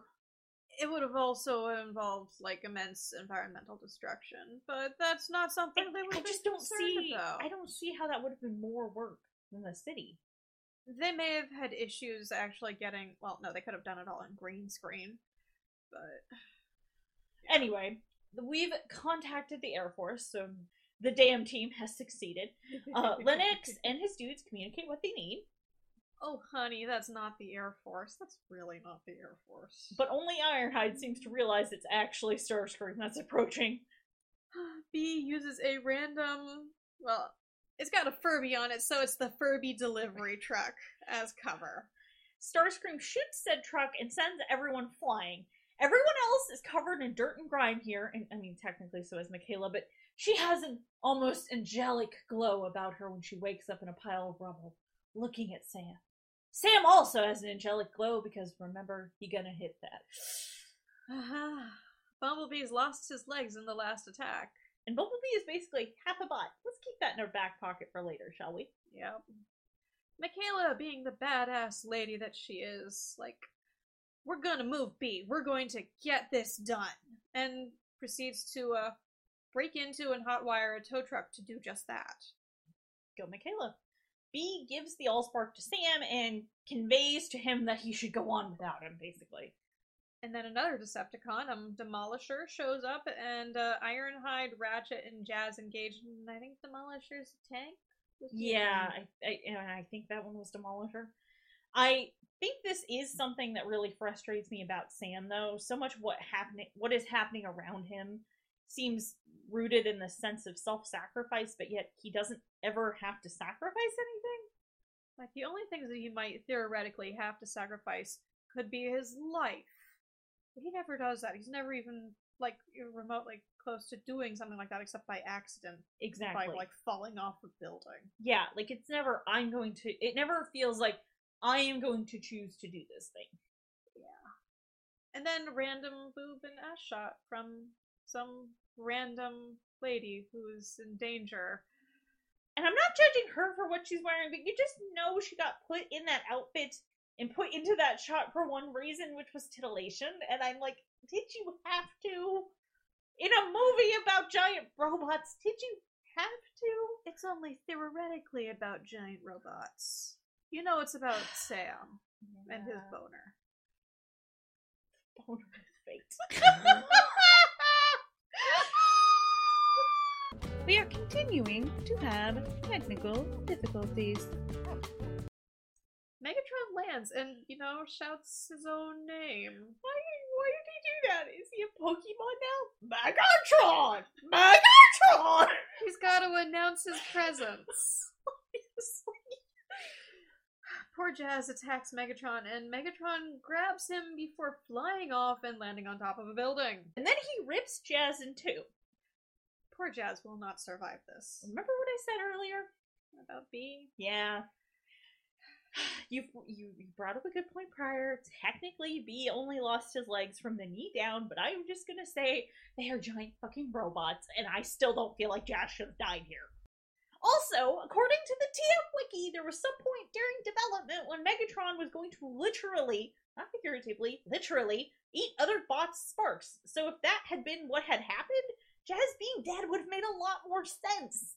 How in a movie about alien freaking robots does Bay manage to kill the metaphorical black guy first? Why? I don't know why he killed anyone here. We've barely gotten to see the robots at all. Apparently, we have to make uh make there be some sort of I don't know, people are dying, this stuff is really real, except no. They use the guy who's basically Jazz's speech patterns are close are I don't know, AAV? American African American vernacular, I think. It's he's coded African American Yeah. because of his speech patterns is probably The how way- I would know Yes. the best way to say it, and I'm just super sorry if that's not accurate. Yeah, we we apologize if this is inaccurate to anyone. It isn't our intention. Yeah, but but yeah, like effectively, you, uh, it just it's just literally you you killed the black guy. I know he's not literally a black guy, but but that is how he has been characterized. That's just that's how it feels. Yeah. And back to dumbass McGee. Sam is tasked with taking the Allspark to the top of uh, this building so that they can hand it off to the Air Force. Did they miss the whole Megatron and Starscream have jet alts bit?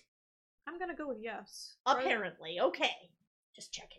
Everyone is uh, very, very disrespectful. Like, they're fucking disrespectful as fuck to Mikaela. And no one gives Sam shit, but Mikaela, trying to get B out of the way, invites comments. Golly, I wonder why. And Optimus finally arrives. What took him so long? He got lost. He fell off a highway and wasn't sure which way everyone else went. And also, with all the, you know, internet and Wi Fi and everything knocked out, he didn't have any GPS. That's the best excuse. That's the best explanation I've heard. Headcanon accepted. It's not like he's driven around there before. And I don't think he has Ratchet's nose. No, no, no, no. No, that's it. I'm leaving. I'm done. I'm done here. I'm right.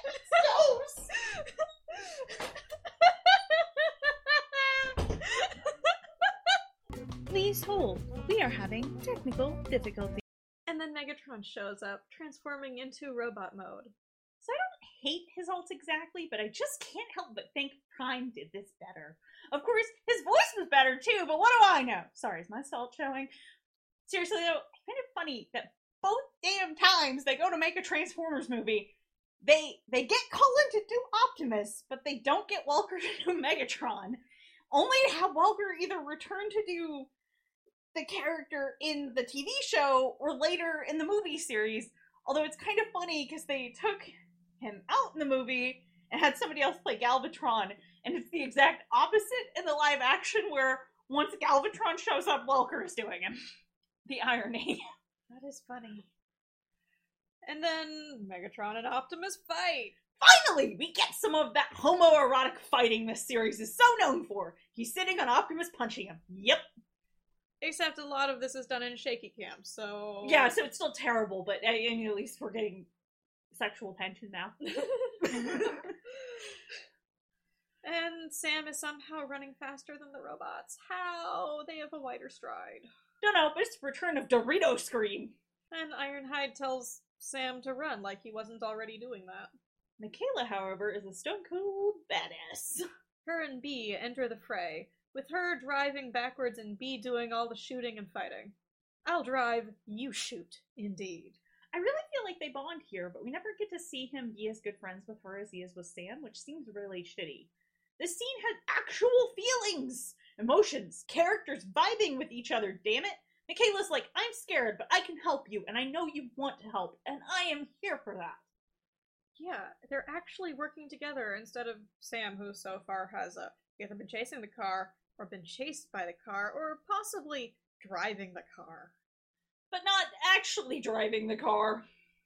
Like all movie. Yeah. Sam gets up on the roof and uh, manages to set off a flare. But Starscream is right there, so the helicopter gets shot down before they can retrieve the Allspark. God, there is such a body count in this movie. Right? But it's fine because Sam and his penis, I mean, Sam and his boner, I mean, Sam and his not girlfriend survive. Uh, Optimus attempts to reach Sam. And doesn't try to stop the falling helicopter at all. It doesn't have the thing he wants. It's so fucked up. Megatron reaches the roof and demands that Sam hands over the Allspark. Megatron then asks if it's courage or fear that compels him, which I will say fear, obviously. The man has never known courage in his entire life! Sam is. Well, okay, so the entire time this exchange was going on, Sam was like holding on to like the front or back of this statue that's up on the roof. Mm-hmm. And uh, basically, Sam and I think the statue get knocked off the building, but don't worry, Optimus catches him with his big soft hands. Obviously. Also, we see Optimus's battle mask, something that was kind of neat, an interesting idea when done well, like State Prime, or even animated. You can pry this soapbox for my cold dead hands. It's also not bad in Cyberverse, but that's significantly newer. Yeah, well, it would be pulling from the other two. Yeah. And um how are people still driving around in this city? Wasn't well, I mean, there wouldn't well, okay, I guess there may be people who haven't gotten the memo about the giant robot war. I just feel like maybe they would have seen the smoke or the explosions and decided driving would be bad, but I don't know. I don't know how well sound travels in this city. Who knows? Optimus and Megatron both hit the street and seem to need a few seconds to shake the fall off, despite Sam being perfectly fucking fine. That makes zero sense. Humans are uh special. Like that. Optimus tells Sam that if he can't defeat Megatron, then Sam needs to push the Allspark into Optimus's chest to make sure Megs doesn't get it. Like this is actually something that I think Optimus has said before. Yeah, he he said it to the Autobots earlier, Yeah. and and Ratchet was like, "That might kill you both, dumbass." Only Yeah. without the dumbass.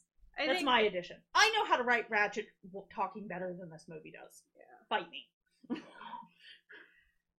Optimus just seems kind of suicidal at this point. I mean, yeah. He does not seem happy. I mean, like, look, I can't think anybody would be happy in the middle of war or anything, but at least feel like G1 Optimus probably has moments. Prime Optimus probably at least loves his team to some capacity. Mhm. Animated Optimus loves his team, as for as much as they drive him nuts. this Optimus, I don't think there's a single thing, a single spark of joy in this next life. Yeah. And back to the Decepticons, it's blackout time. I kind of like how his rotors look like a cape when he transforms. It's cute. They wiggle. They wiggle. I, I enjoy the wiggly cape, and I it do too. and it's it's like helicopter rotors are like that. Yeah, like you kind of see it with blades a little bit in Rescue Bots too. Yeah, he's a wiggly boy. Lennox and company are able to defeat Blackout with some help from the Air Force. Did they kill him with a shot to the crotch? That's entirely possible. Because Lennox, I think, ends up taking I don't know a thing with. Because They like he slides underneath him and shoots him. So I'm like, did she kill him with a shot to the robo dick? Really? Is that the Decepticon's weakness? That's good to know. Optimus, aim there. oh, um, and so basically, there's apparently a particular type of round that they have to use. That it's like a sabot something or other. That Yeah, I don't remember, and I didn't. I didn't Yeah. actually write it down because it was not important enough to me. Sorry. yeah. Starscream takes out a good chunk of the military reinforcements, and so like at one point, one of the soldiers is like, "Friendlies don't fly under building height or whatever." They proceed to fly into building height a few scenes later. Yeah, while Starscream is transforming in and out of jet mode to take them out. Yes. So yeah, there's God, there's so much mortality going on here because there's like multiple planes going down in the Uh-huh. middle of this inner city area. And like I will say, uh, we both com- or I think you commented on like it is a it's a good fight like for how Starscream would fight because Yeah. he's sort of constantly shifting back and forth. Yeah, I think he's using good aerial tactics He for is. what he It's is. really neat, actually. Yeah, that was pretty cool. From a mortality from human perspective point, it's Less cool. horrifying, but Elsewhere, Megatron and Optimus continue to fight, but Optimus is definitely losing yeah, and so Sam's been underfoot, I guess, the entire time. and hasn't been squished. Yeah. Pity. And so instead of shoving the cube into Optimus's chest, he shoves it into Megatron's because apparently Megatron's spark is just out there on display somehow. Shit, we don't know what that does. What if he accidentally gave him immortality or something? Apparently that didn't happen because it seems apparently that killed Megatron and like destroyed the cube. Blah. And now Ironhide is walking around carrying both halves of Jazz's corpse like babies in the crook of his arms before handing them over to Optimus. That's not awkward at all. And then Sam, Mikaela, and Bee reunite. Exposition by the Secretary of Defense lets us know that the President has ordered the end of Sector 7 and all the Decepticon remains have been dropped into the Lunaris Trench where the cold and water pressure should keep them entombed. Later at yet another sunset, um, there are so many of those in this movie. Optimus Prime closes out the movie, leaving us with a message of questionable hope and alerting any remaining Autobots that they may come to Earth. We'll see some of them in the next movie. Um, But this is all while Sam and Mikaela are getting hot and heavy on top of Bumblebee's windshield. Yep. That's that's a person, guys. Maybe don't make out on top of him unless this is some sort of really weird three-way. Which, okay, maybe not so weird if they're into that, but I don't think they discussed it. all the other Autobots in the background are totally watching too, so it just sort of feels like extra level of creepy. yeah. It really does. I'm just shaking. My head. That's this And, movie in um, a nutshell, man. The credits roll as the incredibly soothing tones of Linkin Park uh they they play and they escort us out of this movie. so let mercy come, except for Decepticons, because they don't deserve it according to this movie. A few other scenes are cut into the credits. Mostly involving Sam's parents. It's really unimportant. We do see Starscream escape into space, though. So, what are our conclusions? Watching the Bumblebee movie and the entirety of Transformers Prime will get you everything that was pleasant about this movie and be a more enjoyable experience. Maybe go do that instead. The Prime designs even seem at least loosely based on some of the live action designs. You know, some of the elements that I actually liked. Real talk, it introduced some interesting concepts, but overall I hated it pretty much the entire time I was watching it. Specs? I would have preferred to see a different movie, perhaps involving some of these characters, but not all of them. Um, specifically, I would have liked to see something starring Mikaela, Maggie, Glenn, and Miles. Miles would have definitely been like, just, you know, the random straight man who has no idea what the hell's going on, while the other three are hyper. Well, they're all hyper competent at something, and then the soldiers could have been interesting secondary characters too. But you know, there were really too many characters in this movie for anyone to have a complete character arc. So it would work better with a smaller cast, maybe just focusing on the first four that I'd mentioned. Either that, or having a TV series with the soldiers coming in as liaisons with the military, kind of like Fowler from Prime. Some sort of buddy comedy with the first four, or just a more actually something with more of the tone of Prime as a TV series Yeah. would have would have worked well.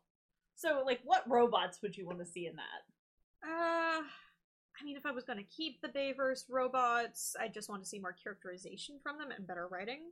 But if I could have any character, G1 based Ratchet, uh, maybe Hot Rod or Bumblebee for, you know, kid appeal. If I was going to pick between live action Bumblebees, I'd go with the Bumblebee Bumblebee. Yeah, he was definitely better. A G1 based Wheeljack, Cyberverse Grimlock. Uh, if it was something that was going to be more lighthearted, maybe the Rescue Bots, particularly Blades, because I'd like a flight frame in there. Yeah. And so Optimus, even if he's only someone who shows up uh, Periodically. Yeah. Optimus would be good. If this was going to be a heavier thing, keep the rescue bots off.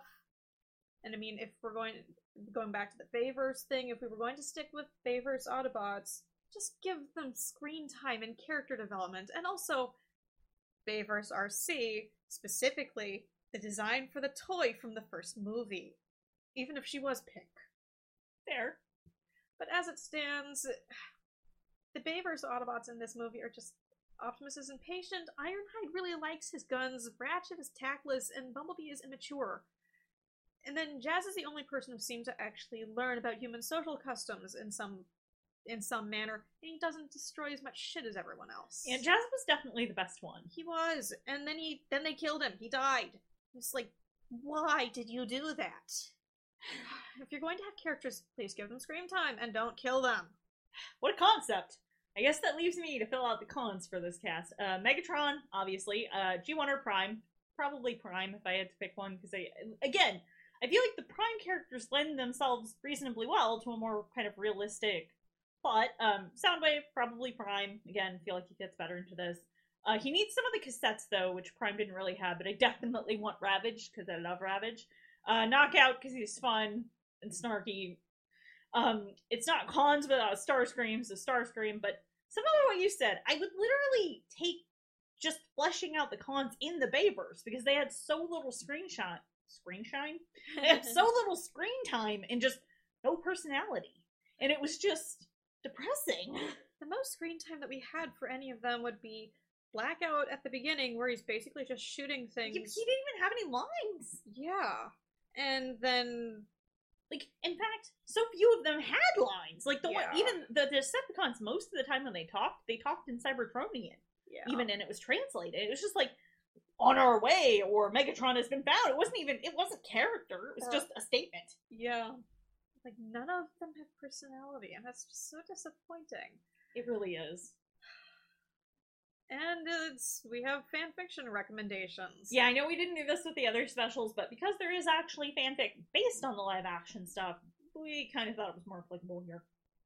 All right. So the first one is "The Princess is in Another Castle" by Bibliotecaria D. It's in the mov- the Bayverse uh, continuity, obviously. Uh, rating PG thirteen. It's got it has past slash, so it's not a general fic. Pairings: uh, past Mikaela Banes and Sam Witwicky. Um, characters: Mikaela Banes. And in summary, Mikaela Banes is waiting.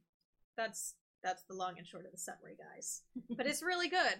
It's, it's basically what did happen to Mikaela after her and Sam broke up, and, and it feels like this very good character development thing for her, and it feels it feels good to read. Like it feels like yes, this feels like something the character would have done, and it it really gives her more depth than the movies ever did.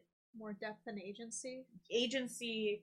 She has goals that aren't Sam oriented. Mm-hmm. It's really nice. I really recommend it. I should reread it. It's been a while. I do recommend it. Like I've read it multiple times because I thought it was really good.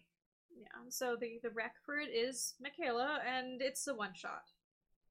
And so our next one is would you like to talk about it or would you like I'm gonna to? talk about it, and I'll kind of explain why I maybe can't give the best in-depth explanation of it.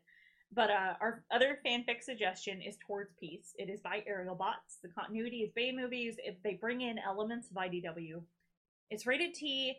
It is slash, but believe me when I say I'm not gonna read this entire list. I'll just tell you kind of the top ones are Megatron Optimus, Megatron Ultra Magnus, Optimus Prime Shockwave, Mikaela Banes, Bumblebee, Sam Witwicky. So they actually are a trine in this. Like they're they- they're a poly relationship Mhm. as far as I can tell. Um, characters, there are so many. I like it would have been absurd for me to try to list them all, but basically the Bayverse cast, you get elements of some of the IDW characters thrown in, like Verity. You get some of the Bumblebee characters thrown in, like you actually get Charlie. Um, and they're pairing up essentially with all the bots that are still on Earth. And it's really it's really great because I think Charlie gets uh, teamed up with Skyfire. So like the the the Russian jet, not like the Skyfire from G one. Um, oh, the guy from the second movie? Yes, like That's the, the Jetfire. Jetfire. Thank you. I knew the name wasn't exactly the same, and I kept forgetting. Skyfire actually shows up as a separate character in this, and he's more based off G1 and IDW. But, but yeah, she she sort of is paired up with Jetfire, and, and it's really lovely, and I like it. Except he's not Russian in the second one. He's an SR seventy one Blackbird. he has a Russian accent. Oh, I don't know why. Well, I like it. It makes more sense when I read it, but but okay. Anyway, in summary, at the climax of the Battle of Mission City, the Allspark is pushed into Megatron's chest, and instead of killing him, it does what it was made for it transforms. After millennia of slow descent into madness brought by programming corruption, the Lord Protector Megatron finds his mind suddenly restored. But the memory of what he's done cannot be washed away. With the war brought to a violent halt, both Autobots and Decepticons must learn to coexist if they want to reunite their civilization and restore their dying world I like that summary. it's good and obviously it's because Bayverse and it took place right after the first movie so i wanted to recommend it here. Um, it is multi-chapter it's still ongoing which is kind of my caveat. Usually i don't like recommending things unless they're finished. And i actually have a hard time following this one reading it partially because i have a hard time telling any of the Bayverse spots apart. Like i think i'm actually going to have an easier time reading it now, now that I had to like sit down and fucking dissect the Bayverse movie, so I'm gonna be really happy to go back and read it. Um, I think it's pretty safe to assume a bunch of the pairings are like past and stuff because like I, I don't, I haven't seen hide nor hair of Ultra Magnus yet.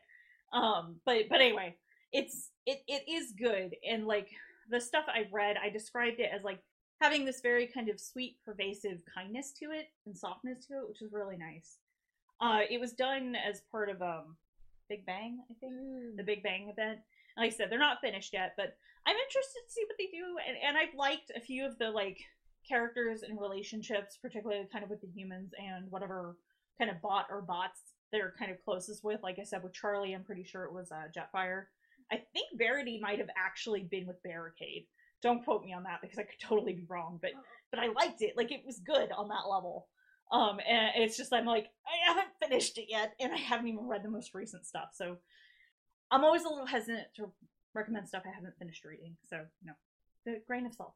But I, I like what I've read. Oh, I'm gonna have to look at look at that because it does sound interesting. It, it just I love that as a concept. God forbid I cannot keep the Bayverse characters straight to save my life. Uh, Jazz comes back to life though, because Megatron basically start like he he touches Jazz, and so Jazz is better now. I got better, uh, but but he can also sense where like a lot of the living Cybertronians are. So like that's how they actually they actually go get Skyfire, who is in the Arctic in this uh, fanfic. So you know. Um, but but it's good. Uh oh, Thundercracker and Skywarp are in it, so you have the full you have a full Dorito trine. Um, I like my Doritos in multiple flavors. Thank you very much. Cool Ranch, and I'm not sure what the hell Skywarp would be. uh, cheesy. anyway, happy holidays, everyone, and thank you for tuning in. It's been a wild year, and we're excited to keep talking about these ridiculous robots. We will be taking a break for the rest of this month in January to enjoy the holidays, but we'll be back in February with episode 26 Attack of the Autobots. Oh god! The Ark's only got two beds, and there's about to be problems. Oh my god, they were all roommates.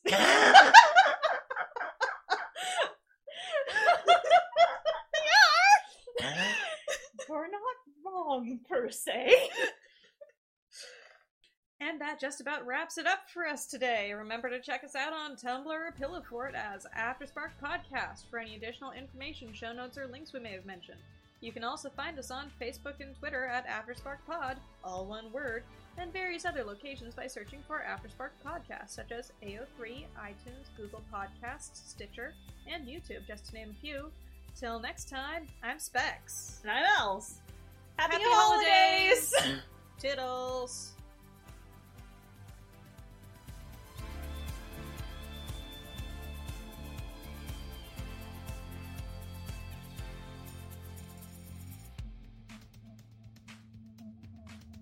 Welcome to our first anniversary special with the 2004 Transformers film. that is the wrong year.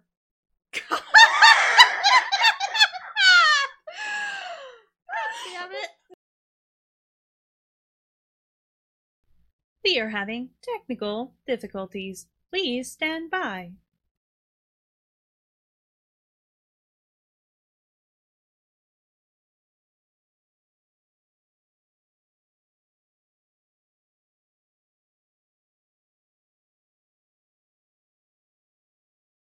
Please hold.